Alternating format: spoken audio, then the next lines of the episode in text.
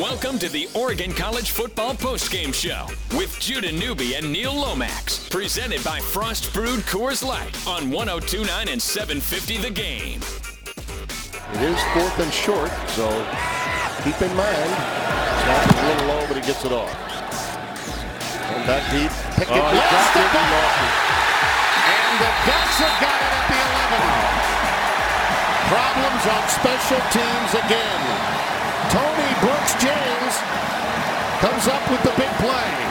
All right, welcome into the Oregon College Football Postgame Show. Special teams, one of the main themes of the night, as the Ducks take care of UCLA. A final score of 42 to 21. Your thoughts after this one, Duck fan, at 503 417 7575. 503 417 7575. Taking your calls all night long. A nice thumping of Chip Kelly in his return to Autzen Stadium for the Oregon Ducks. They stayed disciplined.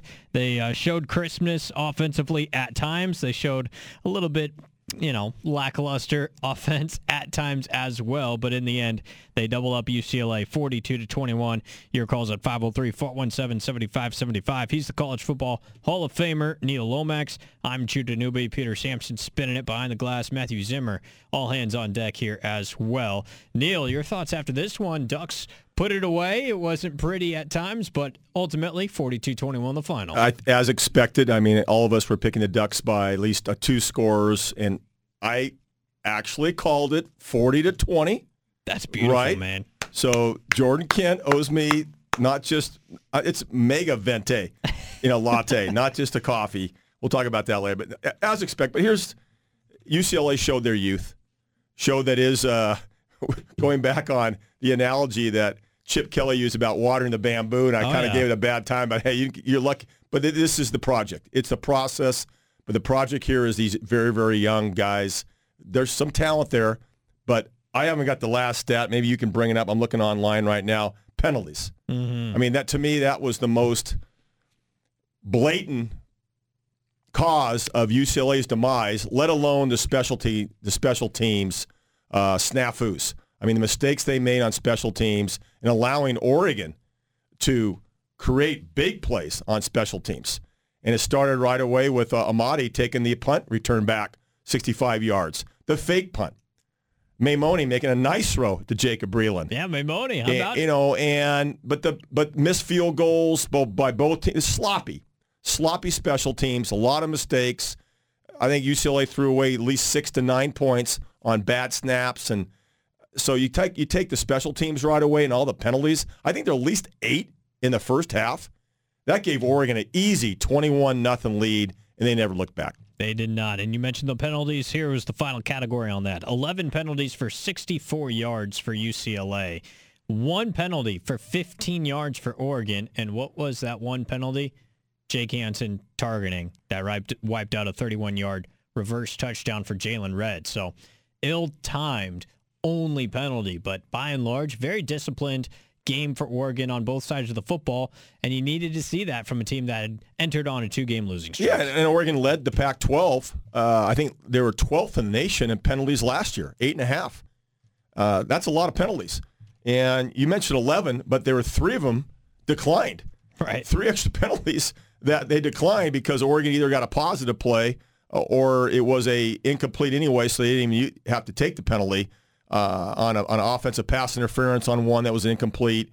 So that with with the special teams and you know Oregon could control the tempo. They did. I think Oregon was no question the better football team on on three phases. Now stopping the run though defensively was a little question mark. I, I thought UCLA had their way and Chip stayed to what Chip kind of does. He it doesn't really spread you out. You can't spread you out with the, the players they have because they have some big tight ends. I mean, I thought Theo Howard had a really good game, and Caleb Wilson, the other big big body, those two guys played next to the tackle a lot. So I didn't see a whole lot of outside help. But those two tight ends, number 14, Theo Howard, and 21, 81, Caleb Wilson, played really well. And they ran the ball well. I, I thought Joshua Kelly, his final stats were 26 carries, buck 61. I mean, that's six and a half yards a carry. He did his job. So they, they ran the ball fairly well, but overall that uh, Oregon controlled this football game. They really did. Yeah, you you mentioned the rushing yards. I'm surprised Oregon came out on top in the total yards rushing category, 200 to 199. I get a one yard rushing more than UCLA, but UCLA dominated that category in the first half.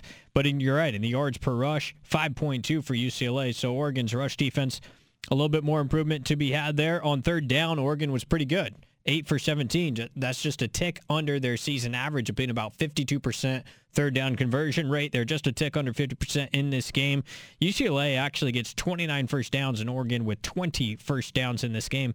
Yeah, I mean, you took look at on paper, the offensive stats, pretty nip and tuck in terms of raw stats. But what's the difference, Neil? And you mentioned it earlier. The turnovers, the special teams, and the penalties. Is that stuff you don't normally think about in pregame shows? But it's the stuff that really manifested itself in this game. Yeah, and it, it sticks out uh, so obviously when you do watch film, you go back and look at uh, the box score doesn't show up, but you go play by play, and you see that 21 points came off of either turnovers or special teams. I mean, that's 21 points.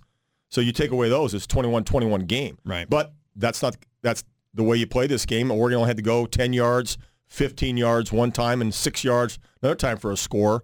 Well, on one turnover they got with a muffed, uh, really the, the onside kick that they didn't recover. Oregon gets that ball on the plus 45, but they fail to score. And that's when the only penalty that Oregon had was Hansen has helmet to helmet, and mm-hmm. he did. You know, he used his crown of the helmet. I, am assuming these college coaches and NFL, everybody else, when we do in high school, you have a tackling session every day, and you work on it every day that you're around the hip, you wrap up, you take your, your eyes are up, your butt's down, you take the head out of the tackle. You have to. And I think instinct takes over, though, but that was a pretty blatant kill shot on a defenseless player. Well, and that's I think that's what got the targeting more, you know, how, how violent it looked uh, live. Then you go to the replay, go, oh, man, that was a pretty good shot. Right. And, you know, that's got to be hard, though, for an offensive lineman in the flow of the game. You don't see targeting normally on the offensive players in general, but on the old lineman? Well, old line, though, you're taught use your hands. So you always block with your hands. That's what kind of surprised me, too, that he had a chance for a, a pretty good blindside shot on defensive player. If you use your hands and you go inside the, the armpits, inside the numbers, that's how you're taught. You lay the kid out anyway. You're right. going to lay him out, but he chose to go kind of high, which I don't know again if this instinct or just something split second. It wasn't a, it wasn't a dirty play just went back to his old habits of maybe I'm going to go high and have a kill shot, and it cost Oregon the only, really the only penalty. But Oregon failed to score on that series. Right. And then, so. Well, we'll get to our players of the game. We'll get to our play of the game, our stat of the game as well. We're taking your calls at 503-417-7575. We'll also talk about the other action around the Pac-12 conference and the top 25. You currently have Oregon State in a battle with USC. Oregon State possible letdown scenario after that crazy second half comeback win last week in Boulder over Colorado. Can the Beavers keep things close with USC, who opened uh, 17 point favorites on the road to begin the week? Checking on that score right now 21 7 Trojans, and from the Beavs, four minutes to go in the half. What's going on in Seattle, Washington? A 24 7 lead on Stanford late third quarter. And Pullman, Washington State ranked eighth in the country, still getting used to saying that. They have a 3 0 lead on Cal Berkeley. That's at the end of the first quarter. Arizona State all over Utah today, 38 to 20. Big win for Herm Edwards. Big loss for Utah, especially Tyler Huntley. Believe he's got a collarbone injury of some degree, which means his status for next week certainly in doubt when Utah has to take on the Oregon Ducks in Salt Lake City. And of course, Friday night's action 42-34 win for Arizona in Tucson over the Colorado Buffaloes. In Eugene, 42-21. Ducks double up Chip Kelly and UCLA. Taking your calls at 503-417-7575. What impressed you most about this win? What are you still concerned about as a Duck fan as you move forward? Because I tell you what, there's an opportunity for the Ducks to still win out here. Think about a Utah team without Tyler Huntley. That's right. And you think about Arizona State coming to your place. That's going to be a huge game now, mm-hmm. November 17th. And then you think about the Civil War on the road in Reser, but three very winnable games if Huntley cannot go next week. And even if he can, I think Oregon's still got a shot in the building. They played well in each of the last two times they've gone to Rice Eccles before. They've come out with victories. there's still a chance for Oregon to gain momentum, get three more wins after this one, go into the bowl game scenario with four straight wins, and be a top 25 team again, Neil. I mean, did they show top 25 caliber to you in this win today? Well, definitely top 25 because you go from really 10 on up to 25. The, the, the parity is amazing. There, there's teams losing all over the place uh, from the Big 10, Big 12, ACC there's not there's only let's face it there's three or four really really good football teams and number one is a no doubter a no brainer i mean Tua T and Alabama and that Nick Saban coach team no question what they're putting on uh, LSU right now in Death Valley that's amazing I mean in Death Valley and you can shut them out plus you put 29 on them it, that's that's incredible right uh, I picked I, I, was throwing out a curveball there but still I, you gave me 14 points I took I took LSU but man, that right. And then Clemson, Notre Dame came back. Okay, it's a, it's a 90 minute bus ride to Evanston from South Bend. Okay, it's kind of a little close home game. It's in the neighborhood, so not really a big road win, but they won. It was for, a close oh, game for Notre Dame. Yeah, Notre Dame. Yeah. They won. They beat Northwestern, but it's a it's a win. So you take two or three of those teams, and the rest of them, man, you just just roll the dice, Judah. I, I don't know who's your top 20 from then on because now Ooh. with Utah losing the Pac-12 will have one team in the top 25. I'm assuming. Uh, I, I, bet Utah will still hold on. 22nd. I think Washington might slip in after this statement win. But you're talking about against Wa- Stanford. If, okay. Yeah, yeah. But if they are ranked, they're going to be 21 and below. Okay, and who cares after 15 above, 17 sure, yeah. above? I mean, your come point, on. Your point is well taken. Yeah, I mean, UC, UCF is out there number 12, but they don't get any respect. Right. They might be a top 10 team. Josh Heupel leading that UCF team. It's a big deal. All right, we'll go away, come back. Peter Sampson's going to get you caught up on all the latest scores. Your calls at 503 417 7575. Neil Lomax, Judah Newby just getting underway on the Oregon College Football Postgame Show on 1029 750 The Game. Third down and three now. And get a first down without a touchdown. Play fake, and they swing it out to Mitchell. It's touchdown. One of Dillon Mitchell's two touchdowns on the night. Boy, did that guy have a game or what? Final stats on Dillon Mitchell. Eight catches for 156 yards and two touchdowns. He uh, one of the candidates for player of the game. CJ Verdell, I think, is in there too. He went 25 for 90.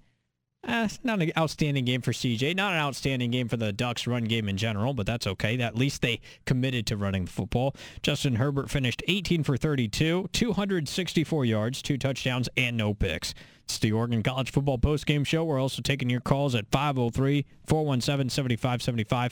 Judah Newby and Neil Lomax.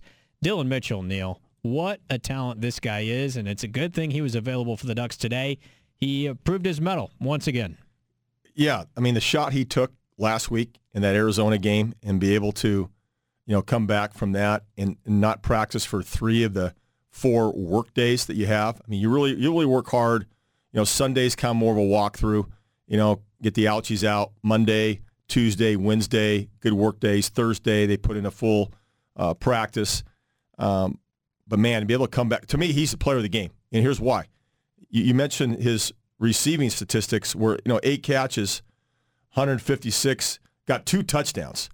But he was targeted at least 18. I, I wrote down 18 times they were trying to go to him. And the man coverage was incredible. I give credit to uh, Holmes, number one, the corner. I mean, he had press coverage on yeah. him the entire night.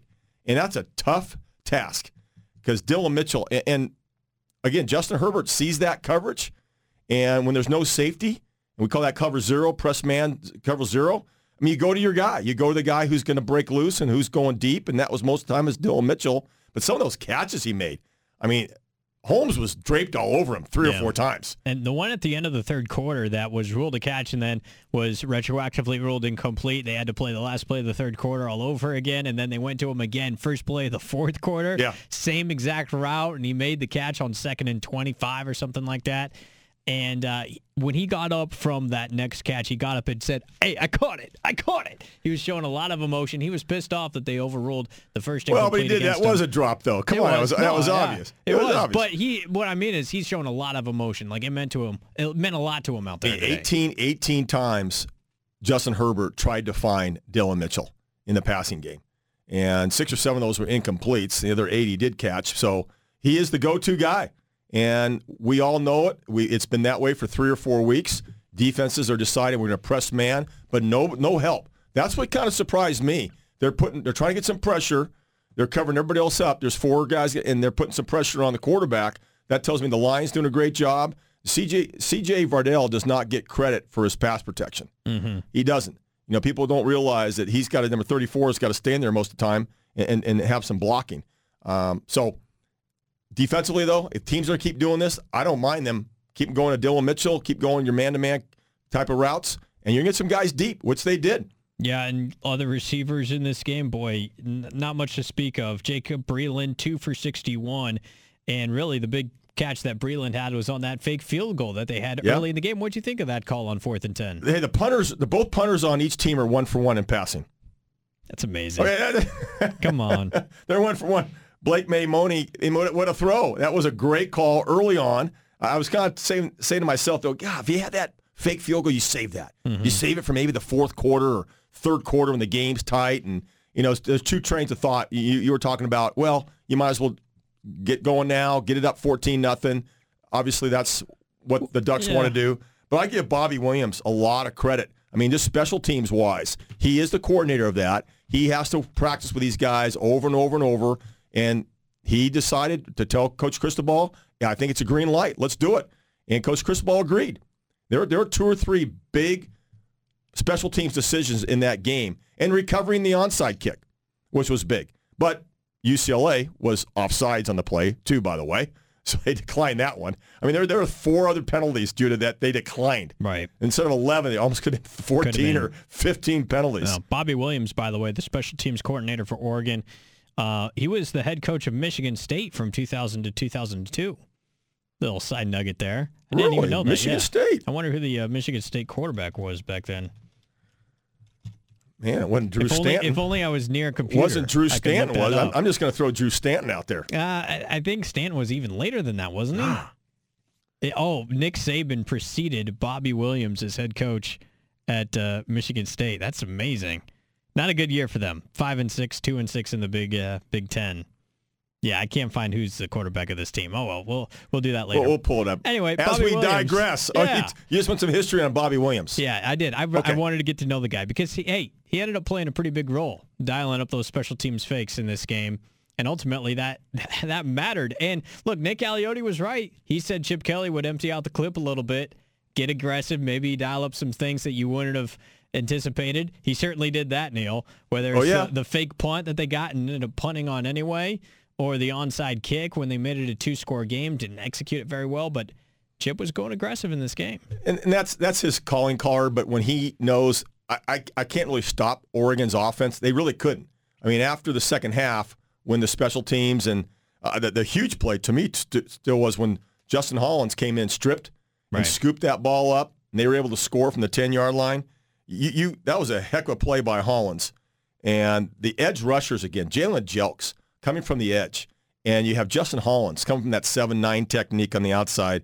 It just well, it basically took DTR out of the game, his sack, and I thought he was playing fairly well. Yeah. we can talk about him a little later, the quarterback uh, comparisons, but that sack and the scoop by Hollins, and then you had a UCLA penalty on that as well, and that was declined, and you had a first and goal, and they score, and that makes it 28 to 7 with six minutes left in the third quarter. To me, at that point, Oregon had really good control of the football game, and you're right. Now all of a sudden it's Chip Kelly going, hmm, onside, fake this, fake that. You kind of had to. Yeah. Because now they're, and then made Lewis Dorian Thomas, when he he went out, That was a Different it, ball game. Yeah, whole different ball game. Although I thought Wilton Speight played pretty well. He made some nice throws. DTR, a lot of physical talent, not accurate. He he Missed- cannot missed some his- throws? Yeah, he did. He Had the red zone red zone interception early. At least Speight has some touch, and uh, that that showed up in a lot of throws in the second half. So Chip's in an interesting position with his quarterbacks, and you think about you know who he wants to recruit for that position moving forward. Is DTR still the guy that he wants to build around as a sophomore and junior in the future? I don't think UCLA is that far away from competing in the South. I don't. Uh, they showed some things even throughout the season, but even today as well that they've got you know if they can cut back the penalties and the turnovers, You, you think? which are two huge I know factors. I know that, but the rushing attack was there. I mean, Josh Kelly ran the rock Yeah, really well. no, he was Joshua- the best runner in this game. You're right. I, I was I was impressed with Joshua Kelly, how hard he ran. Um, Irby came in for a little bit. There was no Kazmeir Allen. Didn't really have an effect at all. He's kind of their second leading rusher. Uh, but again, you get behind 28-7, and now that's why Speight came in, and that's why he was effective. Their little Oregon now played a lot more zones, a lot more looser in their coverage. Was able to complete some of those balls and kind of make it a two-score game at 28-14. But Oregon answered right back again, make it 35-14. Yeah, Chip, you're, you're right. He, he's going to bring his guys in. They need some more speed. They got some big bodies, and- but they're young. Right. Th- There's some juniors in there, sophomores in there. I was hoping to see uh, uh, Chase Cota, Yeah, uh, kid from South. Medford, Chad's son. Has Chad's he played more than four games? You think? they said he, they said he, he's played eight games. I think he has. Yeah, I didn't see really much. He, he's he's played eight games. He's had seven receptions for 98 yards. So he's got in some got in some games, probably Mm-hmm. when they were getting blown out or something. But I'm surprised they didn't put him in, being at Oregon. yeah, didn't he? You know, didn't, you know, Chad and the family were there. The old South Medford Panthers. Yep. He was this close to going to Oregon. Well, them and UCLA. That was a big loss for the Ducks at the time in recruiting. So, yeah, I didn't see him much out there either. All right, we'll go away. We'll come back. We'll get Mario Cristobal's TV reaction and the uh, post-game press conference audio as well. Whip around the rest of the Pac-12. Take a look at what Portland State is doing over at Hillsboro Stadium as well. Still lots more to go. Just getting started on the Oregon College Football post-game show. Judah Newby, Neil Lomax, and you at 503-417-7575. Tweet us your reaction, your thoughts from this game at 1029 The Game. Ducks win 42-21. Mario Cristobal defeats Chip Kelly in Kelly's return. This was uh, Mario Cristobal on Fox after the three-score victory. Coach, it is a bright light. And we're under the bright lights right now. A great game tonight, Coach. You told us yesterday that you wanted to win in all three facets of the game. Tell me what a big role special teams played tonight. Well, they played a huge role. They got us going right away. You know, the uh, the punt return team did a great job setting up Ugo. Ugo saw a crease and hit it. Um, you know, we, we felt we had an opportunity to get some points too with a fake in the field goal unit. And uh, not only did we execute a broke a tackle to make a big play, ended up being a huge play for us as well. We didn't score down there before the half. and That hurt us, and uh, we got hit by a fake, which we knew was coming, but we didn't execute. But overall, the special teams were huge. And Justin Herbert and Dillon Mitchell were both in concussion protocol at the beginning of this week. They played tonight and both had huge games. How special are these two? Those guys are special guys. I mean, they love Oregon. They love their teammates. Um, you know, we always make sure they're cleared medically. That's never something that we play with, but uh, once they were cleared, I mean, their teammates were really glad to see them, and uh, they showed up big. Coach, thank you very much. Okay, thank you. Enjoy it. That is Mario Cristobal with Holly Sonders after the win 42 to 21. You can also call in with your thoughts 503-417-7575. It's the Oregon College Football postgame show alongside Neil Lomax. I'm Judah Newby. And Neil, let's just take a step back and analyze what this win means for Oregon at this point of the season. They had come off back-to-back difficult road losses where they were just smashed in the mouth from kickoff to halftime to the fourth quarter. Comeback bid fell short on the Palouse. No such comeback to speak of in Tucson. At least in this game, they played from out in front. Certainly more of the recipe for success they become used to.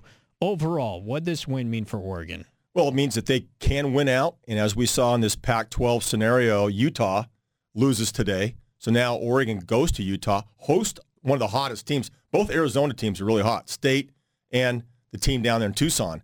So you get Arizona State at home, and then you get the Civil War. So you win out. There's three more victories. That's a pretty big bowl game. And we wouldn't been thinking that a couple weeks ago with mm-hmm. an ugly showing up at the Palouse.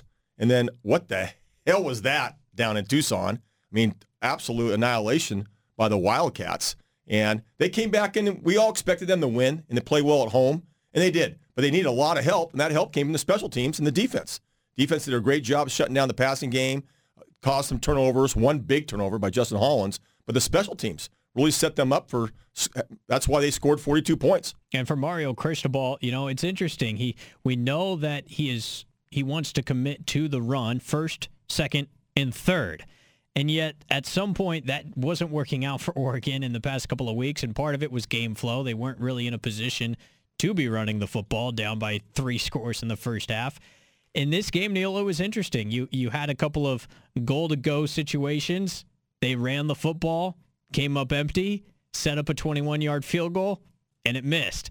But later on in the game, you get a third and goal from the one, a seemingly run the ball scenario, and they go ISO Dillon Mitchell on the far side of the field with a fade route and get a deep fade, right. defensive pass interference. So where do you think Mario Cristobal goes from here in terms of his offensive philosophy? We know what he wants to do, but we also see the results and we see the personnel that he has. How do you marry all those things together at this point? Well, you, we know what Mark uh, Mario Cristobal wants, but Marcus Arroyo is up above, you know, at that 30,000 foot level, looking at everything, thinking, oh my God, press inside man, we can throw that back shoulder fade.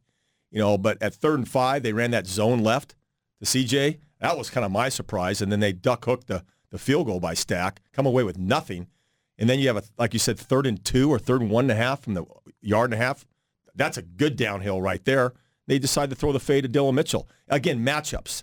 And uh, we're not at practice. I keep telling you guys, we're not at practice. They go over these scenarios all the time. If they think this matchup's better, they have a better chance. They got the they got the foul. They got the penalty because Dillon Mitchell actually beat Mart into the corner. So you got Marcus Arroyo doing the game plan, and you got Marcus Christ, Coach Cristobal kind of going, eh, I think we're going to run it. So who's going to overrule will be Cristobal, the final say. But again, when you're at practice and this is what you go over over and over all the time, most times, eight out of 10 times, you're going to do what you've been doing in practice in those situations. Let's talk about Dillon Mitchell again as well for the listener. He was so good today. Eight catches for 156 yards and two touchdowns. Can you speak to the trust factor that is between a quarterback like Herbert and an ex receiver like Mitchell? I mean, he was going to him with every single chance that he had in this game, and no apologies necessary because Mitchell was producing. What is that like when you have a guy that you can rely on without apology and just go to him every time? Yeah, and sometimes maybe too many times. I mean, I counted 18 different times that Justin Herbert threw the ball to number 13 and caught eight of them, but the coverage was pretty dang good. And it's it's a simple that that the relationship you start having, and we saw this started last year a little bit, but, but more right from the get-go with Dillon Mitchell and Justin Herbert. There's just a special chemistry there. Uh, but again, I don't think there's favoritism. It's just a, the matchups. And I saw two or three times UCLA comes out, no safety, no safety whatsoever. I'm taking a shot to Dillon Mitchell. He's got the eight route, or he's got the go or the deep post. I'm going to take that shot because there's no safety. He did it three times, one for a huge score. That was a beautiful ball. 64-yard touchdown. Everything looks good, right? Everything's good down in Autzen, but they're going to keep those shots up. You play that kind of coverage. And you only need one of them to hit in order to make it all worth it. Yeah, that's right. Dillon Mitchell with a huge game. Justin Herbert, his final stats in this one, 18 for 32, 264 yards, two touchdowns, no picks. Something to be said for that. How'd you feel Justin played? Uh, no no turnovers at over at, at all, I'm just saying. So no fumbles, uh, no interceptions. And that's been his makeup. He does not throw. He might miss some balls. He might miss some some coverage looks. Awarded drop down to his check downs. Where's number two? Where's number three? But when you're playing a lot of man, these teams, you know, Jordan Kent and I talked about these teams now are playing a lot of man. You're going to go to number one because you don't have a lot of time. You're, you're they're bringing five or six rushers, so you got to find that number one receiver and go to it. But he's making the throw. Either a duck is going to catch his ball, or no one's going to catch it and he's he's keeping that ball away from great ball golf ball control by his part. Uh, and I, I'm surprised too. We're not seeing him run the ball that much. We thought early on he would use more of his feet and rush the football. And they're make, kind of making sure either that's a game plan thing, because what happened last week, but he's not using his feet a whole lot. He's using his arm. By the way, I found out who was playing quarterback for Michigan State. Oh my God! Bobby Here we Williams. go. Trivia from 2000 to 2003. I've never heard of this guy, Jeff Smoker. Yeah. Yeah? I I, I remember Jeff you remember Smoker. Jeff Smoker? Mm-hmm. Oh, man. He's ranked number five on the list of uh, all-time best Michigan quarterbacks. Who do you think the all-time best Michigan quarter Michigan State quarterback was, according to the Michigan State fan blog? Oh, I, I got Cook on my mind like right now. He's Connor number Cook. two. He's number two. They say Kirk Cousins is the okay, best. Kirk. Well, look what he's doing now too. Uh, he's a good player. Yeah. All right, we'll get a scoreboard update. We'll go live to Autzen again, talk to James Crepea, the Oregonian and Oregon Live. We'll get you the post-game audio from Mario Cristobal and all the players. He's Neil Lomax. I'm Judah Newby. You can call in at 503-417-7575. Ducks win 42-21. More post-game show coming up next on 1029 750 The Game. Adam Stack, who's been battling a little bit of a hip problem, in for this field goal try. No field goal attempts in the Arizona game. They go fake. It's a fake, and it's open, and it's Breeland, the tight end. There he goes. Touchdown. No, they're going to rule him out at the one. 503 417 7575 as we dip into uh, the 9 p.m. hour on the Oregon College Football Postgame Show. Taking another uh, hour, 15 minutes or so alongside Neil Lomax. I'm Judah Newby and you as well. You can tweet at 1029 the game. Getting uh, a tweet from at Rocket Power Fan says Amadi's punt return for our first touchdown. Fake punt pass to the one yard line that got our second TD. UCLA's muffed punt return attempt that led to our third TD. I don't think I've ever seen a game where special teams had as much of an impact on the result as this one did, Neil. And there's no question, special teams had a big impact, and uh, for about 90% of it, special teams favored Oregon. Juxtapose that with the way special teams bit Oregon in the backside last week down in Tucson. It's a welcome sight. Bobby Williams, shout out. Special teams crew got it done for you today. Yeah, especially how early it started. I mean, right, Right. away. Right. I mean, the punt return right away. And I still go back to early third quarter. You know, Justin Hollins comes in, he strips it.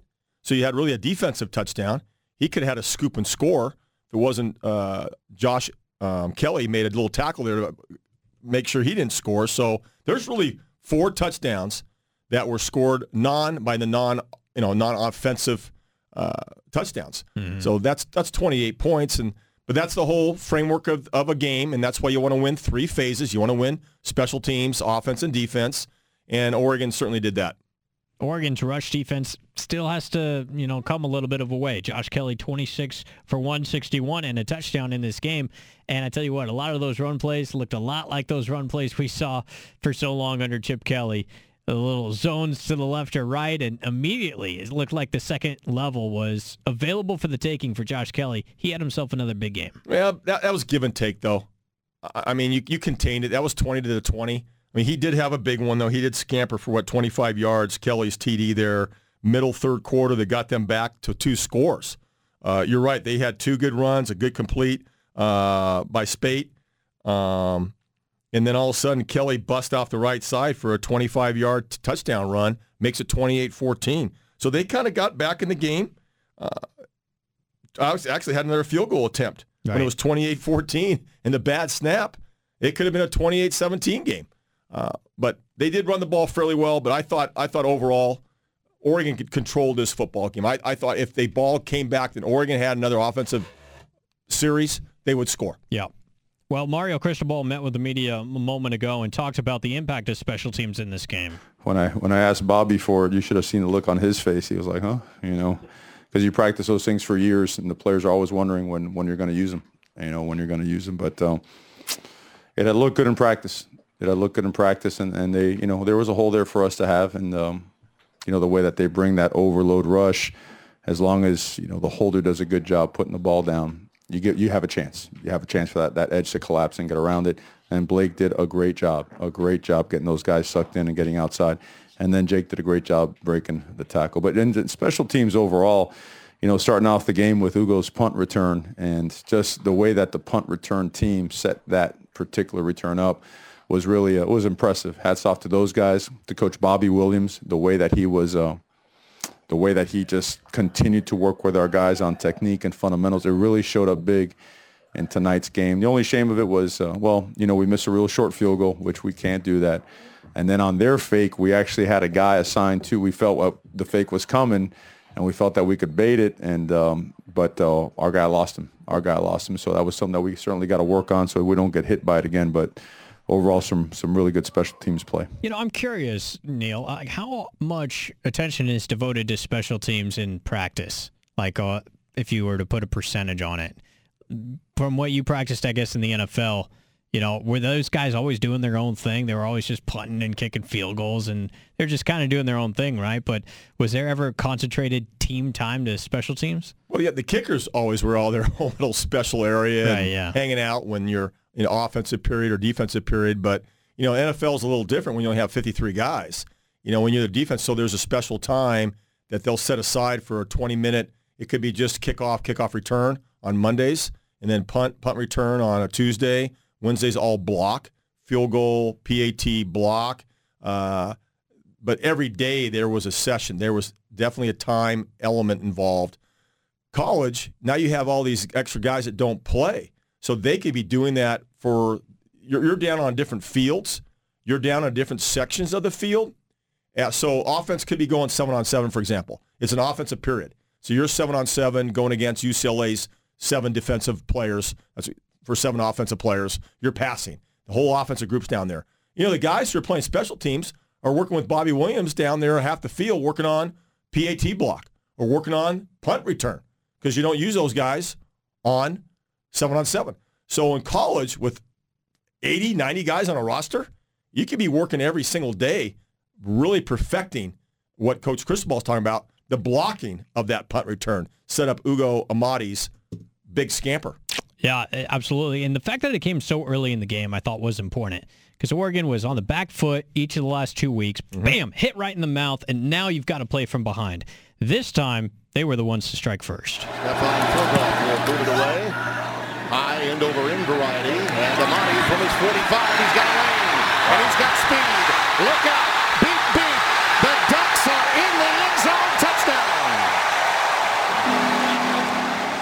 And the fact that it happened from one of the team leaders, that's got to be a motivating feeling on the sideline when they had to have it, is it not? Yeah, he's one of the leading defensive backs with interceptions and tackles. Uh, Lenoir's playing really well. D. Lenoir plays really well too. He's been playing excellent when he comes in some special teams, but great in the secondary. But you got to think how this started. You're right. Oregon got the ball first. Run, run, run, run, incomplete, had the punt. UCLA gets it, goes off sides makes a good play. They get down there, up, they go off sides again. There's a penalty. So they have to punt after two penalties. So they punt the ball, and boom, Ugo Amadi takes it for 55 yards, touchdown, you get things going. And that that just does it. Puts it like a knife in your side offensively and defensively for players for UCLA. Go, man, we're doing everything we can. We start we give them a freebie. Yeah, that, that, it's it is emotionally, it, it puts you back because you you you stopped them, and they return the punt for a touchdown. It's got to be. I mean, and Chip Kelly, of all people, probably knows that once you get the crowd involved at Autzen Stadium and you're playing from behind, how much of an impact that can have on your team. And I bet that manifested itself in some of the lack of discipline penalties that UCLA had in this game. Just not able to keep your composure in that type of an environment, which Chip would know that better than anybody. But honestly, you mentioned it during many times during the game. UCLA responded with some big time scoring drives in this game when it could have gotten out of hand. Could have been 28-7 way before it was eventually 28-7. Could have been even worse along the way. And the UCLA offense still showed enough poise to take the next strike back, to make it a 14-7 game, to make it 21 or 28 to 14 after getting down by three scores. Yeah, they didn't they didn't let it get out of hand. Uh, I still felt Oregon really controlled this game, and to go ahead and do it the fake field goal in the first quarter. Right. I mean, the first quarter, you, you weren't satisfied being 10, uh, 10-0. You, you got to go for it. And uh, Blake Maimone. Let's go. Right, let's go, man. He's one for one for, what, 45 yards? Yeah. You got to, man, you're leading the league in, the, you know, yardage per attempt, dude. Way to go. I love uh, Tyson Alger of The Athletic had a tweet. He said, hey, simple as that. When Blake Maimone's on the field, he makes plays. 28 yards per pass attempt, man. what do you think he makes plays? Things happen. Maybe they knew too that Blake, uh, just his arm, I mean, the arm strength. Really, for those punters, they're fooling around. They don't have nothing else to do. They're out there playing catch. Go, hmm, maybe we could have a. But you got to admit, he put that ball down for that half a second. That's patience. That's discipline to put that ball down. And it really looked like, and, and I thought Stack did a good job too of being an actor. But maybe they did know something that Adam Stack uh, yeah, he might miss another one. I mean, you don't really trust the guy. Let's go ahead and fake it. Right. You know, that's right. Hey, did you ever see Al Del Greco throw a pass? No. Who was your not Al, back not, then? Not, not Al Del Greco. We, I had. Did you ever do we, a fake field goal? In my Al ten years? I think we had like five different field goal kickers. Al was there for four or five years. Okay. But not not him. It was the punter. We'd have a couple fake punts, and usually it was our backup quarterback though. That's what kind of gives. That's what's cool about this. They never thought it would happen because you have your punter in there. Right. A lot of times you have your backup quarterback being the holder because they have better hands. Yeah. Supposedly they have better hands. Yeah. yeah. Uh, Justin Herbert spoke as well, getting ready for this game with all the uncertainty. I did everything I could to, to get to come back early, and and uh, I think early on in the week, got to practice a little bit, and and uh, just ran into meetings and, and did my best to catch myself up with with all the film. Well, he missed a couple of throws in this game. The one over the middle that he was trying to hit Breeland on late. Man, that like NFL guys make that throw and he missed it by five yards. Yeah, Breeland had his guy Oh, beat. There give was, him a break. It's one or two of them. My God, have you, ever been backed in the pocket? Maybe he got hit. Maybe someone hit his coming. foot. Maybe it. some, maybe the ball slipped a little bit. Get the guy a break. Yeah, I still love him. If no he's throwing four or five picks, then you start bitching about him, okay? Until he starts doing that, give the guy a break, throwing one bad ball. But it was it was way behind him though. He's gonna tell you he didn't have the laces or something. I don't think he had the laces. James That's Crepea. James Crepea, the Oregonian, joins us live from Eugene next. More post game coming up. Boy, you gotta love uh, live radio, baby. Just on the phone with James Crepea of the Oregonian Oregon Live five seconds ago, right before I come on. He says, "Hey, I'm jumping in an elevator, man. Can you can you give me like one minute?" And I'm like, "All good, man. All good. We'll bring you on in a minute." That elevator at, at Autzen is gonna Yeah. be more than one minute getting down the bottom there. That thing's gonna stop at every level and get all those media guys and You love that. I'm, I'm anxious to hear him tell us the atmosphere there of, of it had to lead to a lot of these penalties, the false starts, offsides, uh, with a young team like UCLA. Did, did that stadium, you know, kind of dictate why there were so many early penalties that really affected UCLA's uh, start and momentum? It really did. And, you know, for Oregon, they needed to get off to a fast start considering what had happened the last couple of weeks. And we alluded to that earlier and how important that punt return was uh, from Ugo Amadi to get Oregon onto the fast start. And without that, if UCLA got in front early in this game, I think we'd be, you know, maybe not talking about a different result, but we'd be talking about a different type of game. But in the end, Neil, I think you were pretty close on your prediction, right? What was your call?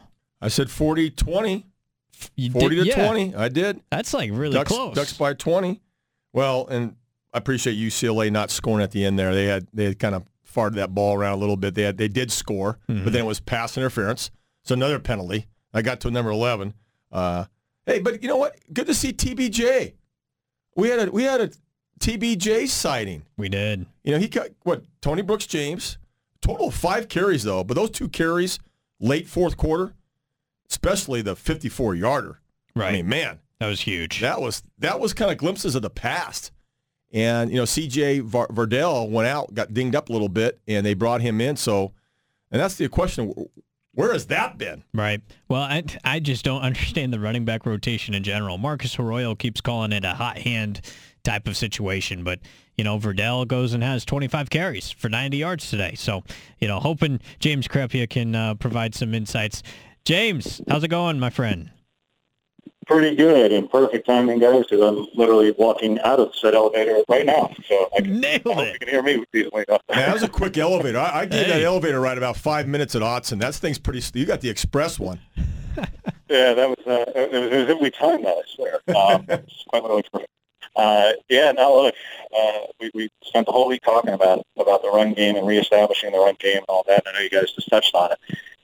Yeah, I mean, this was reestablishing the run game, and I know that during the course of the game, a lot of folks were not, were definitely not happy about what they perceive as either conservative play calling or unimaginative or you know too. Cons- Listen, by a ratio standpoint, especially what you saw in the first half, and I haven't done the full numbers in the second half yet, this is what Oregon is. This is who they are. It was 11 runs on first down to seven pass on first down in the first half. If it's 12-6, that's a perfect two-to-one ratio, and that's what this team is when it's hitting on all cylinders. Now, I understand the final results as far as the runs themselves aren't there until the end, but during the game, I said at halftime, hey, yeah, the average isn't there right now, but after basically an even split run pass in the first half, by the end of the half, you have to hope that between carries 30 and 40 that you've worn the UCLA defense down enough that you can break one. And sure enough, Tony Brooks James, you guys just talked about, breaks a 54-yard touchdown on carry 38 of the night. That's what you're aiming to do. This is what this team is now. I know you're not aiming to have about half the carries in the first half go for short yardage, and you only have two runs over 10 yards against an a uh, UCLA defense that was one of the nation's worst at 10-plus yard runs allowed. but did but was very good at keeping everything beyond that within that range. From 10 to 20, they didn't allow any runs really beyond uh, uh, 20 yards during the season. Very few, eh, which is kind of crazy given the number of, of 10 yard runs they allowed. So ultimately, you got to understand who this defense they're playing with. Yeah, not very good. Yeah, very porous against the run, but they keep the runs in front of them. So it was going to be hard yards. It was going to be hard to gain big runs. But you finally got one late when you needed it, and that's because you wore that team down. That's what you're looking for in this kind of game. When you're trying to reestablish the run, that's it. And ultimately, you also had a couple of really big pass plays. That comes because you opened up the run game. If you were trying to do the reverse, like you were doing last week, the result would not have been the same, guys. Not even close. Mm-hmm. Yeah, James. Hey, what did you make of the uh, the penalty discrepancy here? You know, UCLA called for 11 penalties for you know I can't remember how many yards it ended up being 11 for 64. It looks like, and the only penalty on Oregon was the Jake Hansen uh, targeting call. You know, that's certainly what Mario Cristobal is going for, right? In terms of being a very disciplined football team, they lacked some discipline the last couple of weeks. That discipline kind of came back to them in this one. Absolutely. Absolutely, and and ultimately the disparity. Hey, look, some of that has to do with you. Some of that has to do with the fact that you actually touched on it. They were on the road. You had some false starts. Ultimately, you got to remember there were a couple of penalties that were declined at this game as well. There could have been more. Uh, they they turned, they turned down several of them. That was big. Uh, but yes, the one the one obviously on Oregon that is very costly, uh, both in the near term and the long term potentially, is the Hansen. And I know fans always lose their minds about targeting. Folks, that was as textbook a targeting in that situation as you could draw up. It really was. I'm not talking about intent. Intent is not in the rule, guys. And I know I was listening to the radio broadcast during the game because I, I do that in order to get injury updates. And I'm hearing Oregon guys, and I know how I like them, but I know every home radio booth loses its minds about targeting against one of their players. I understand that. But bottom line, it's not about intent of the player. It's not about they're trying to maim the opponent. There was helmet-to-helmet contact. There was forcible contact to the head or neck area. Bottom line, it's a blindside block, which is the definition of a defenseless player. That's targeting. It is what it is. Now, it's brutal. It wiped out a 31-yard touchdown, which, by the way, for everybody who's complaining about conven- uh, conservative or unimaginable play calling, I didn't hear any complaints about that on that play. it, was a, it was a pretty nice Redd's reverse, reverse touchdown yep. for for the targeting. Uh, that was pretty nice. Didn't hear any criticism about uh, the, the first touchdown pass to Mitchell Yeah. on a fake bubble screen, basically there. So, bottom line, it was targeting. It was brutal because it wiped out the touchdown. It led to a punt. Momentum obviously shifts. You lose hands in the rest of the game. The offensive line was further depleted. Throckmorton moving to center, and then Stephen Jones at left tackle. And now next uh, next week, we're already we talked about before the game. Utah's going without a starting quarterback. Well, Oregon's going without its starting center for the first half. That's tough. And now you say, what happens in the first half if Oregon were to sustain an injury in the first half? Then what? What happens at numerous positions? What happens at left tackle? What happens at center? What happens? what happens across the board here? Because now you're starting to get the pretty slim pickings. Uh, the more more situations like this present themselves. But the penalty disparity as a whole, yeah, that's that's Oregon getting back to its principles, and that's UCLA being a young team on the road. Yeah, that's that's what I thought, James. I really did. It was the crowd noise. You were there personally, and it, it just the atmosphere again leads to a lot of those false starts. But the youth there, being on the road. Uh, but here's the other one. There, I, there's 28 points generated either by special teams or the defense. I mean, right away, right away, two touchdowns came from special teams with Amadi's 55-yarder for the score, and then the fake punt. I mean, that was a great call, great job of uh, avoiding that tackle by Jacob Breeland. So that's that's another one. That's 14, and we have the uh, another muff punt for the score gets us 21, and then really it the, the scoop and almost really a scoop and score the sack by Justin Hollins. That, that's 28 Yeah. points. Yep. That's uh, absolutely enormous plays at every step. And then, uh, again, some people are just never going to be happy. Those plays happen. That's great, after especially special teams was brutal last week. And let's not say they were perfect in everything. They allowed a fake uh, to happen. They also had uh, obviously a missed chip shot field goal. So not everything was came up Right. roses on special. But compared to last week, it was still markedly improved. But because of those things, you mentioned the short fields that resulted in numerous of them. You still got people complaining about the first half offense. I'm going, hey, you know, would you prefer that you trade in a touchdown Right. field goal? Then you'll really be complaining about the offense. So the fact that the offense capitalized and scored on a short field, so that's why they don't have as many yards, that's the problem? No, I don't think that's a problem. Sorry. The defense and special teams put you in position to succeed like it did. Then the offense delivered at, at the end of it. each one of those, the offense did something. I know about the missed field goal. I get that, and that's hey, sometimes that's going to happen.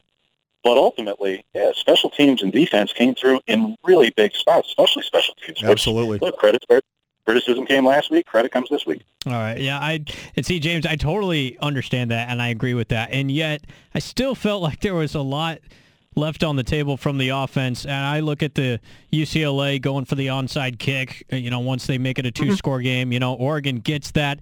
They end up having a third and three, Herbert over the middle, deep to Breeland, and he underthrows that ball pretty badly. Fourth and three, he barely gets it to Redd just over the sticks, and they still can't score even on that drive when it started in plus territory. I mean, overall, it still feels like this offense has not hit its high gear yet. Would you agree with that? I, I'd say, look, if you want to say is, is it short of perfection, absolutely. You can talk about the third and one and fourth and one that got stuffed, and then ultimately the sack fumble came the next play. Uh, you can talk about the missed field goal. You can talk about getting into plus territory a couple of times and slowing down and stalling in the first half. Yeah, that's part of it. And I understand, look, the other team's going to be put, playing and trying too, so you're not going to succeed 100% of the time, first off. Let's, let's get that out of the way. Uh, no matter how bad and youthful or whatever you want to use the excuse or a qualifier is, the other team's still trying out there. Mm-hmm. So you're not going to be perfect. But I understand the expectations are very high for this fan base as a whole, but especially when you have a quarterback this talented. Bottom line, I get that. Hey, you don't have to sell it on me. I, I perfectly understand that.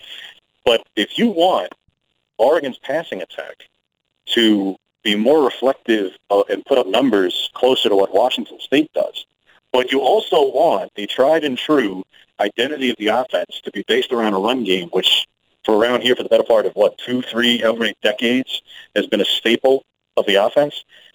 Well, you, you got to pick and choose, guys. You can't have both. I'm sorry. Yeah, well, Very few teams well, in both. Well, and from my viewpoint, James, as the offensive guy, I, I that sets it sets it up. The run game sets it up. I mean, it was it's 28-14. You're your middle fourth quarter, and it's second down and second down and five after a really good run.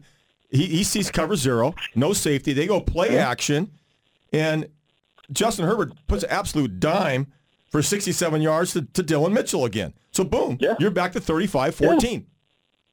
Yeah. yeah. Uh, uh, ultimately, so, at the end of the day, if you if you walked away from this performance uh, upset and frustrated about the offense at the 42 points, okay, I, I can understand it in certain spots. I get it. I understand. However, was this game ever in jeopardy? No, yeah, no. it really wasn't. Never in jeopardy. Never once did UCLA get the ball with a chance where it was a one-score game. Never. Not really. Mm-hmm. After really the early part of the first quarter, I understand where zero zero seven one. I get that, but I mean, truly, after the first quarter, they never had a shot. They cruised. Now, I'm going to say a part of cruising at times is all right. If you want to play about urgency or whatever, whatever. But ultimately, this game was not competitive after the first quarter. I understand at points where it's two scores where people may have been grumbling a little bit, but ultimately, this was what it was. There's a team looking to reestablish the run. It got it. It seemed that was looking to balance it out with the pass. It got it. A team that we didn't know for sure if it's two major offensive weapons we're going to play, they both did. Yeah, that's. What more do you want? And got all those plays out of special teams, especially in light of last week. What more do you want here? Yeah, yeah. I'm not going to performance, but this is 42-21. Like, what what did you want? 63 nothing? I mean, especially especially what we saw. Well, especially what we saw in Tucson last week. Yeah. No, it was very. I thought they managed. I, I say that he managed Mario Cristobal and the coaches from Bobby, the the special teams coach, Marcus Arroyo, everybody. Uh, they managed the game so well, as you mentioned. They've always they kept it a two possession, two to three touchdown lead. Really, the entire game they managed it well. So all those fans out yeah. there expect, you know, like I said, 60 points. Come on, man. Well, I think too, it's with Chip in the building. There's still that residue of, of memory of blowing out teams regularly, 63-20, whether or not it's a Pac-12 game. And even that was just reinforced into the fan base. I mean, James, you got to believe. I mean, I know you've you've done your homework, but that was reinforced in the fan base week after week after week after week after week. Like conventional winning a football game by two, three scores and managing the game. That's not what Oregon did for so long. It was pedal to the metal for four straight quarters. And I think there's we're still fighting that perception a little bit. Understood. No, no question about it. But that's what comes with a transformation and a little bit of a change in identity. Right. Because look, I, you know, this, this is not the storyline of the night, obviously. But guys, you know it, and it's not just here. It's not just this program. It's across the Pac-12. It's other, other leagues that have tried to do the same thing. Not just a blur offense. I, hey, That's fine. Tempo is one thing. But with that tempo came a smaller offensive line that on the biggest stages, not just here, Elsewhere, other teams who try to do the same thing, have an awfully difficult time playing SEC defensive lines and front sevens.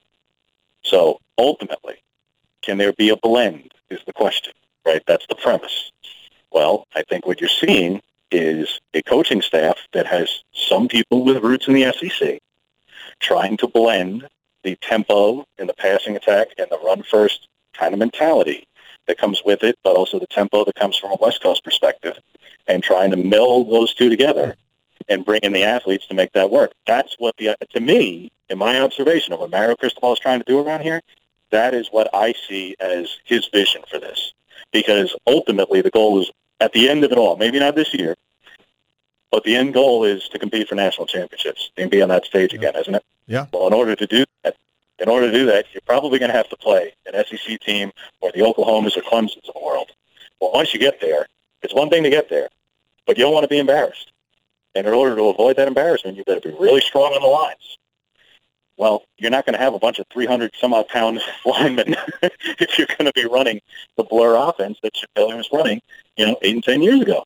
It, doesn't work. Uh, you have to have more nimble guys. I understand that. I understood it then. I understand it now. But fact of the matter is, is there was weaknesses with it. I think you're seeing somebody try to take a little bit of a different twist to it. And we'll see if it works. Ultimately, that's what you're judging. But I understand, especially with Chip Kelly in the building. You're absolutely right. People could be looking back at the past and saying, you know, you long for the days that Art was putting up 60 and 70 points. I'm not going to say those days are gone for forever. I'm just going to say that those days are gone and that this is going to be a little bit of a different approach is all. Well, But the end result is ultimately what matters. Yeah, until you can become relentlessly dominant with this style of football, you won't be winning by four or five touchdowns regularly. You'll be winning maybe soundly like they did tonight, but it might cost you some style points in the short term, but it's going to be able to gain you some national credibility in the long term if you can play this style against the big boys, the other Power Fives outside the Pac-12. James, I, I want to just copy and paste that answer and then remind the fan base of that when you're seeing the team run the ball, run the ball, run the ball, run the ball, because we're still needed to think big picture with this program. Even in year one with Mario Cristobal, we can't always get caught up in the short term, week to week. Even though that could be a challenge. Absolutely, absolutely. And look, the other part is, guys, look, next week I understand Utah now without a starting quarterback. That's that puts them in a rough spot. But Utah's defense is one of the best defenses in this league. I understand today they didn't look very good. That's okay, but as a whole, statistically, they're still one of the stronger defenses in this league. So this style up against that, we'll see that. We'll see this style up against a better run defense, probably, probably, uh, in, a, in a bowl game. And then ultimately, we got a whole long time to do it. But that big SEC clash to start next season with an Auburn defense that will probably lose a whole lot of talent, but will nevertheless return a whole lot of talent. That's going to be the major litmus test and the thing we'll talk about all offseason is this approach and how this works and this identity going up against a team that is this is what this is supposed to be built towards, is taking on teams like that. So we, but you know, you get an early test next week with the Utah defense. It's one of the better ones in the league, and I know they're coming off this loss, without the QB and all that. But we'll see, we'll see. But ultimately, I, to me, if you're a fan and you're walking away tonight, anything but pretty, pretty happy about the end result. Uh, I'm not sure entirely what you're looking for, and maybe that's just the dealing with Twitter and, and live reactions in games. You just see more negativity than positivity, and that's that's all of us. Uh, but like I say, I, I know there are fans out there who walk away from a 42-21 win plenty happy. But for those who aren't, uh, I, I would just say, hey, look, if you're not happy with over 200 yards rushing uh, and, an attack that looks a lot more like it did when it was winning and got a win, you may need to adjust your expectations just a little bit. Yeah, that and you shut yourself off in the third quarter for those adult alcoholic beverages then as well. Get a really perspective. I, I, I'm nonpartisan here. I'm going, man, the Ducks look good. They won three phases of the game, and what I saw the last two weeks, you better take this and smile, and like you said, get ready to go to Salt Lake City. Absolutely. Come on, man. Absolutely. Come on, let's go. hey, James, thanks so much for uh, taking time Thanks, out of the post game. It's always good to talk to you. Likewise. Thanks so much, guys. There he is. Follow him on Twitter at James Crepea, the Oregonian Oregon Live. It's always good uh, triangle conversation when we bring James on. Yeah, he, he likes to go back to that SEC. That's doesn't he? right. That- he's he's. I but he got it. a real good point because love I. I, I watched as we were watching the Ducks. I was watching the number one team in the nation play, and they're in shotgun, and they're spreading around, and they're running it, but they're throwing it. But the other side of the ball, they're really good. They are very Like, good, man. Really good. There's some big boys that can run and they can tackle. We'll talk more about that game coming up. What went down in Death Valley, plus Peter Sampson will get you caught up on all the scores. More Oregon College football post-game show. Judah Newby, Neil Lomax coming up on the game. Oregon State just tried a little trickeration in Corvallis. Looked like a Timmy Hernandez throwback, and uh, Cam Smith, the all-conference Mike linebacker for USC, dropped a gimme pick. That was, yes, that was on fourth down. So the Beavers go for trickeration on fourth down in the red zone in Corvallis. They do not get it. It did not look particularly good. It is a one-score game, though. USC 28, Oregon State 21. Neil, the Beavers sticking with the Trojans early fourth quarter. So back to play call or execution. Well, see- so if that would have worked, awesome call. Lindgren, that was awesome. John Smith, what you guys put that in like on Tuesday or Wednesday? That was I, I loved the. By the, by the way, I thought it was a great call. Okay. Great call. I mean, you you kind it's 28-21. You got a chance. You had this set up. Not quite the Beaver or Philly special, but it looked similar to that throwback. But you know why not? You know, early fourth quarter. But I, I like the chance they took. Well, I, I do. We'll hope that uh, they can still stay in that game. And, you know, it's interesting. Jonathan Smith opted for a field goal in the fourth quarter against Colorado last week, a move that I thought was a little conservative when he was trying to mount a 31 to 3 comeback. And ultimately it paid off because they forced overtime. And He goes by his gut. So- he made that yeah. very clear. He's not an analytical guy. He doesn't go by the stats. Okay, what's the two point play? What's this? He goes by his feeling of what did we do well in practice. And I like coaches like that. That's what we did well in practice. Let's call that play. Guys got to execute it. And we just got a pick six. Yeah, it was a fumble on the turf. I think that's going to be called that he was down because uh, he looked like he was down to me for USC. That would take a scoop and score off the board for Okay, Oregon score. State. But that's what's going on down in Corvallis. Hey, how about the action that's going on in Hillsboro Stadium Yeah. there down the 26, Neil. We got a barn burner between Portland State and Idaho State. I'm getting uh, minute by minute updates from my friend Tig. What's up, Tig? And 41 38, Idaho State, starting the fourth quarter. Portland State has the ball. It's a shootout. It's the run and shoot days. Wow. I love it. This is amazing. 41 38. Again, Idaho State is leading the Big Sky. They're at 4 and 1. Wow. Where Portland State is at 3 and 2. So a big little move here if Portland State can hang on. But we're doing some scoring. A beautiful evening out there at Hillsboro Stadium. At Hillsboro Stadium, yeah. Idaho State played Cal earlier this year. Uh, so that you know they've got some Power Five opponent under their belt too. So we'll keep an eye on that one as well. Idaho State and Portland State, forty-one to thirty-eight. Uh, always good talking with James Crepea. Just jumped off the phone with him. If you miss any part of our post-game show, find it on podcast. Uh, just uh, by searching Judah, Judah Newby in iTunes. Easier said than done there. Or you can find it on 1029thegame.com uh, afterwards as well. It'll be up there later tonight. Um, Justin Herbert and Dillon Mitchell connection is exceptional once again tonight. Herbert talked about that chemistry after the win. Yeah, that's that's something that we've we've really talked about, and and uh, that's the only way we get better. And so he's a guy that, that pushes me, and, and I try to push him as much as I can. But he's made me a ton better, and and uh, thankful to have a guy like that in our locker room. Well, whatever chemistry they have, it'd be nice if they developed it a little bit more with Schooler and Redd and Johnny Johnson, which Who? Who- David Exactly. Davis. David, David Davis, Davis. got a lot of snaps this week. I understand a lot of reps. Tabari Hines, the grad I- transfer. I, understand Brenden Schooler is not your four-four, your speedster guy. You're going down the post with. You're going nine routes and deeper deeper balls too.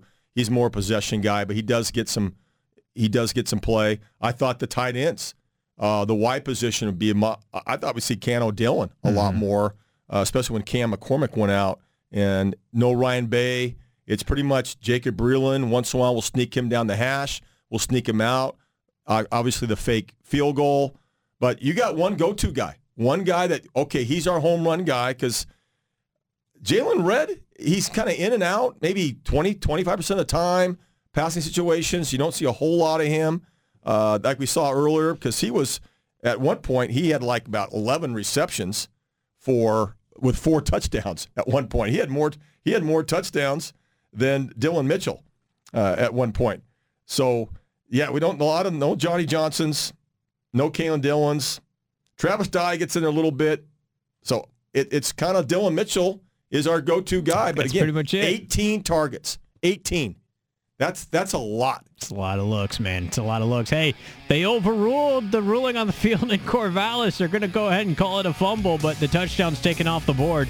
Beaver football break out the turnover chainsaw. Oh, that is an outstanding play. Love it. Get more updates on that game and everything else around the conference. More Oregon College Football postgame show on 1029 750 the game. USC, I think that's Asa Cedric Ware just took off for a big touchdown for the Trojans. There is unsportsmanlike conduct on SC, but I believe the play will stand for a touchdown, and USC is a extra point away from going up 35-21. Neil Lomax joins me. I'm Judah Newby on the Oregon College Football Postgame Show. Also taking your calls at 503-417-7575. The Ducks beat the Bruins 42 to 21. You can sound off right here on these airwaves and uh, talk football with a College Football Hall of Famer. You know, don't get to do that every, every and let's day. talk football. Let's talk Yeah. Pac-12. So do Yeah. you you think Utah will go to 20, 21, 22? Does Washington sneak back into the top 25?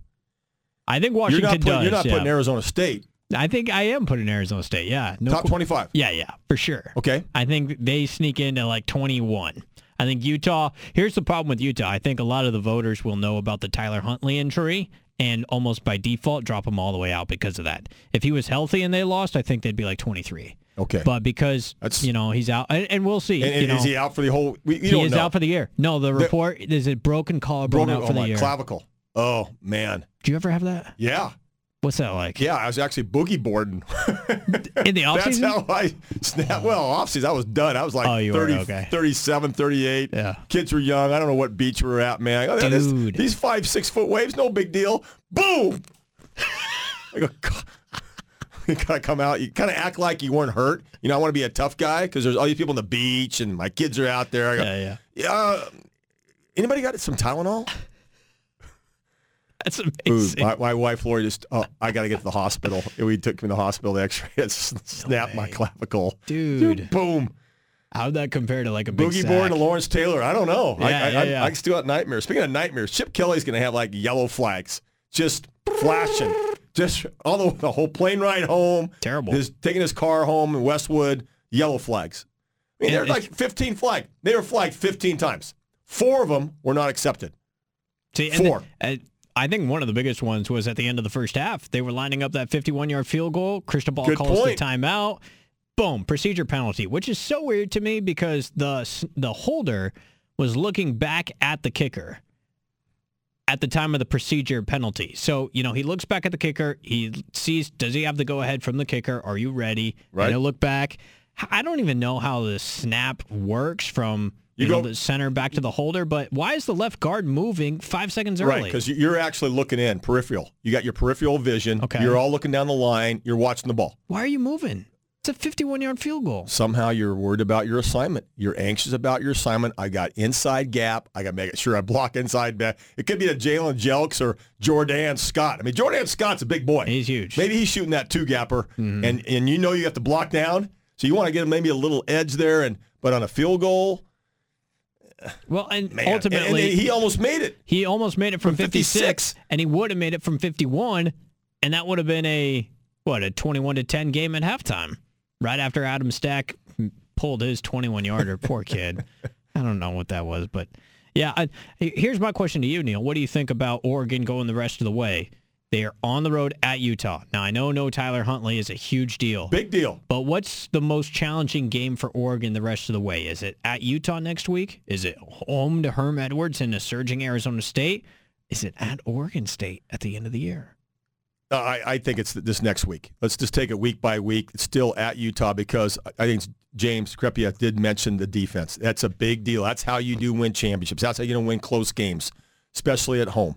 You know, you got your quarterback out now. They're going to rely on their defense, and they play very, very well there. It's a tough place to play in Salt Lake City, and uh, Oregon's just playing a lot better at home. They're they're a different animal at home. Right. They really are. They they use that energy. They use that atmosphere so well, and that's what that 12th man will do. And that's why Utah plays so well at home. So I- I think that's the thing. Oregon and Oregon State. Let's let's talk about that in a couple of weeks. But they're playing very well here. But USC, Oregon State had a chance, They two really did. chances, and did not come away and give credit to USC's defense, making them go for it, whatever, and they bang, the kick it, block out of zone, takes it for 62 yards. It's 35-21. Well, and for those that missed it as well, it was a seven-point game, 28-21. Oregon had Oregon State had the football, 20-yard line of USC, fourth and five. Fourth and five. They bring on Timmy Hernandez in this weird little pistol wildcat look, and it's a rollout throwback, and it gets covered by three defenders and knocked down for incomplete. So you give up three points there. Could have been 28-24. But uh, then again, maybe you don't trust Jordan Choukair, the kicker, because he's missed some stuff this year. Or this is your chance. Or- they again. Yeah. You guys have got to go, got to go to practice. That's I keep telling that to folks, fans who always Right. kind of fly around at thirty thousand feet. Oh, I know what I'm talking about. They should have the field goal. No, they work on these things. This is the chance. We know exactly what coverage they're going to be in. It's fourth and five.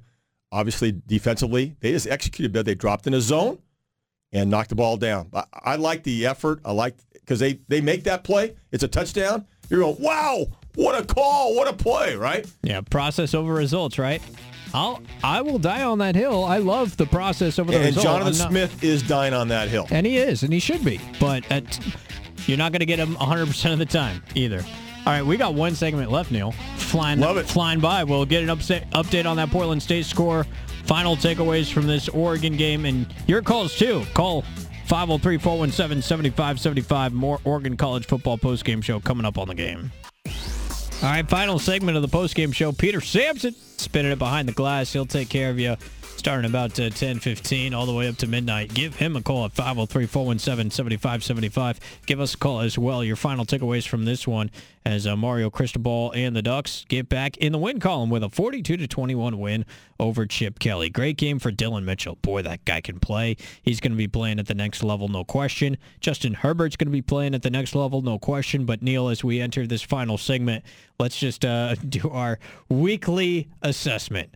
Where does Justin Herbert stand in relation to a possible NFL draft uh, scenario? You know, is he ready? First of all, just based on this, like, you know, he's got a lot of room to improve. But you mentioned earlier, we were watching the game together. If people are constantly telling him he's going to be a top 10 pick, what are you waiting for?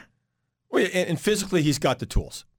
Okay, you love you love the quote the body. I mean, 6'5", Yeah. 235, got the arm. He can make all the throws. You know, mentally, does he have it? And does his heart? Is that part of it too? And, and what we all know about him, what I know about him, yes, mentally he's a he's smart kid. I mean, and he's got the heart. He comes from a great family background, so he's checking all the boxes. Last week, though, some question marks, and it's going to happen. So that's up for the NFL scouts. That's up for all the you know the Mel Kipers and the all the guys who are experts in their their their field to say, well, of all the quarterback crop or the quarterback class, he probably is one of five. But is he a number one? Is he a number two? I mean, you say Dillon Mitchell's guaranteed. There's no guarantee. There's a lot of great receivers out there. You know, is he Harry? Is he that good? Physically, no, he doesn't have the body. But I tell you what, Dillon Mitchell showed me a lot after getting the way he got like Ronnie Lotted. I call that a Ronnie Lott hit. That's a Kenny Easley back in the day That's a good point. coming across, man. People who know who those guys are. Yep. Woo! And he survived that, went through concussion protocol, and played with the heart and desire. You see his emotion? That's what I kind of saw more out of number 13 than I've seen before. The guy wanted to play. Yep. He's I'm I'm coming back and I'm playing. That's that showed me a lot of grit, a lot of desire that you don't see in a lot of players. And strong hands, too. I mean, he was Oh. making contested catches. And Jaylon Redds, these guys got some good hands. I mean, Jacob Breeland's got some good hands. When when Justin Herbert puts it in the spot, they catch it. People were talking about, oh, they're dropping balls, dropping balls. Well, they're throwing. Yeah, come on, it's Bowling Green and Portland State, and they had 19 different guys playing. Now they're down to two or three. So no, I really like what the relationship's going on with Justin Herbert and Dillon Mitchell and pros. Let, let, let's talk about Sunday down the road. Let's just talk about Saturday. Right now, these guys get ready to play a game next week. And I don't know if they, when will we know the time? We're going to know tomorrow? Is that how they work at Judah? What time this game will be? Yes, tomorrow. Okay. So it could be probably an afternoon game. Yep. And they got to start worrying about that. You need to beat Utah on the road. That will be, quote, the signature victory to really set up a really good bowl game. You're hoping, and by the way, the Ducks with this win became bowl eligible, sixth win of the season. Okay, there you go. I'm bowl eligible. saying, you but then know, you you come can home against out. Arizona State, which Telling you, that's a big one now. and they're not going to overlook Oregon State. It's, it's a Civil War game. No way, Black No, no, Friday. No, exactly. There's no. They're going. to This is going to be we got to put the you know the stake in the heart for the regular season on that Civil War game. That's these games have been good. Yeah, and you you say this one here, the highlights of the year. You can't wait till Black Friday for an Oregon Oregon State game. Tell you what, man, the Civil War is always my favorite day on the calendar every year. Like I get, I you'll you'll see me.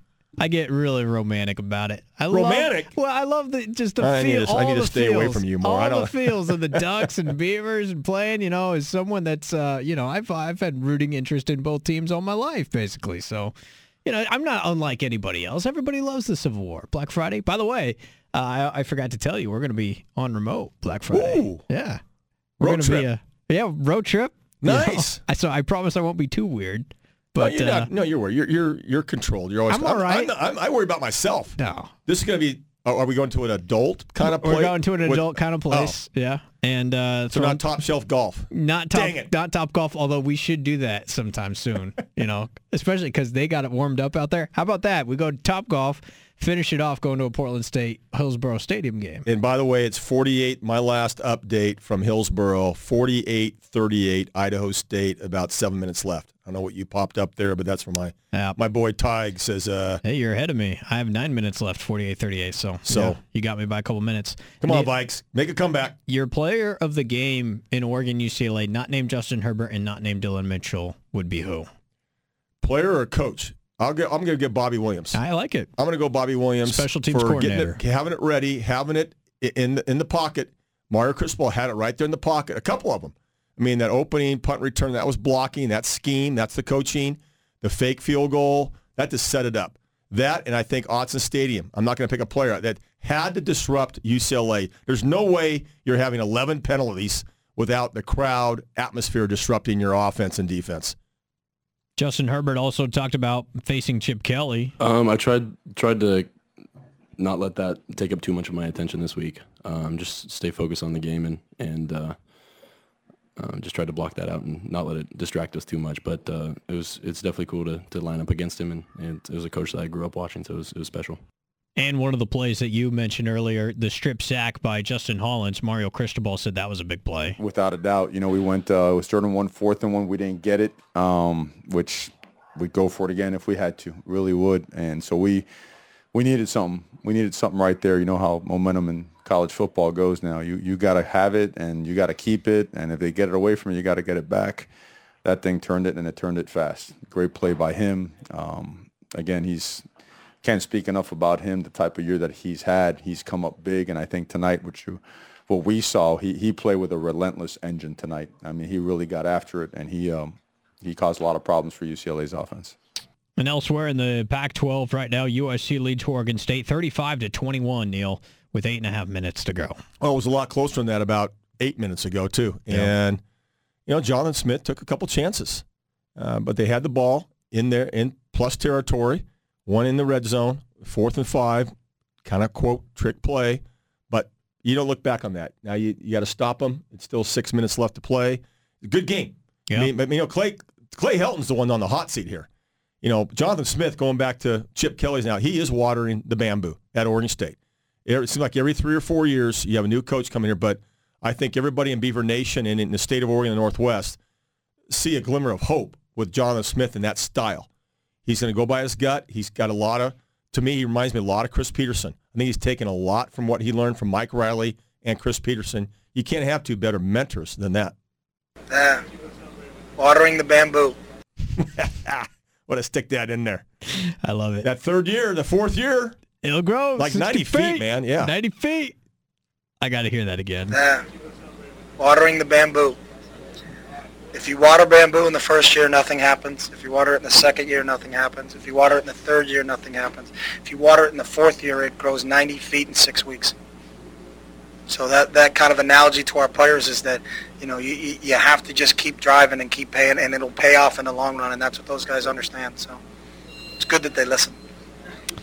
You know, I know not a lot of coaches have the four years to water their bamboo, and that's the problem. But it's certainly, you know, I'm envious of those that see results after watering the bamboo year in and year out. And you know what? On that note, that might be a good place to finish. But Neil, I just wanted to extend a congratulations to you on finishing the high school season with Fort Vancouver. I know there's a lot of ups and downs in a job like that. I know you guys are done now and uh, you can take some time to reflect and, and exhale a little bit. But, you know, just from the outside looking in, I know how much you care about that job, that, uh, that program, and investing in young men. And uh, just a collective thank you from from you know those of us that that see the job that you're doing over there. It's Well, not easy. I, I appreciate that. Well, it's, it's not on Friday nights, and if people just think about it, it's Friday nights, and that, that's important, the wins and losses. But I tell you, the stories and the changed lives that that I saw from Monday through Thursday, and on the weekends as well, uh, is is pretty amazing. There's there's 25 or 30 boys that uh, I had an influence in their life, and I hope it's a positive influence. You're gonna keep watering that bamboo. That's a lot of hydration over there. Yes, a lot of hydration. Well, Neil, I appreciate that. That'll do it for us on the uh, post game show. Oregon wins 42 to 21.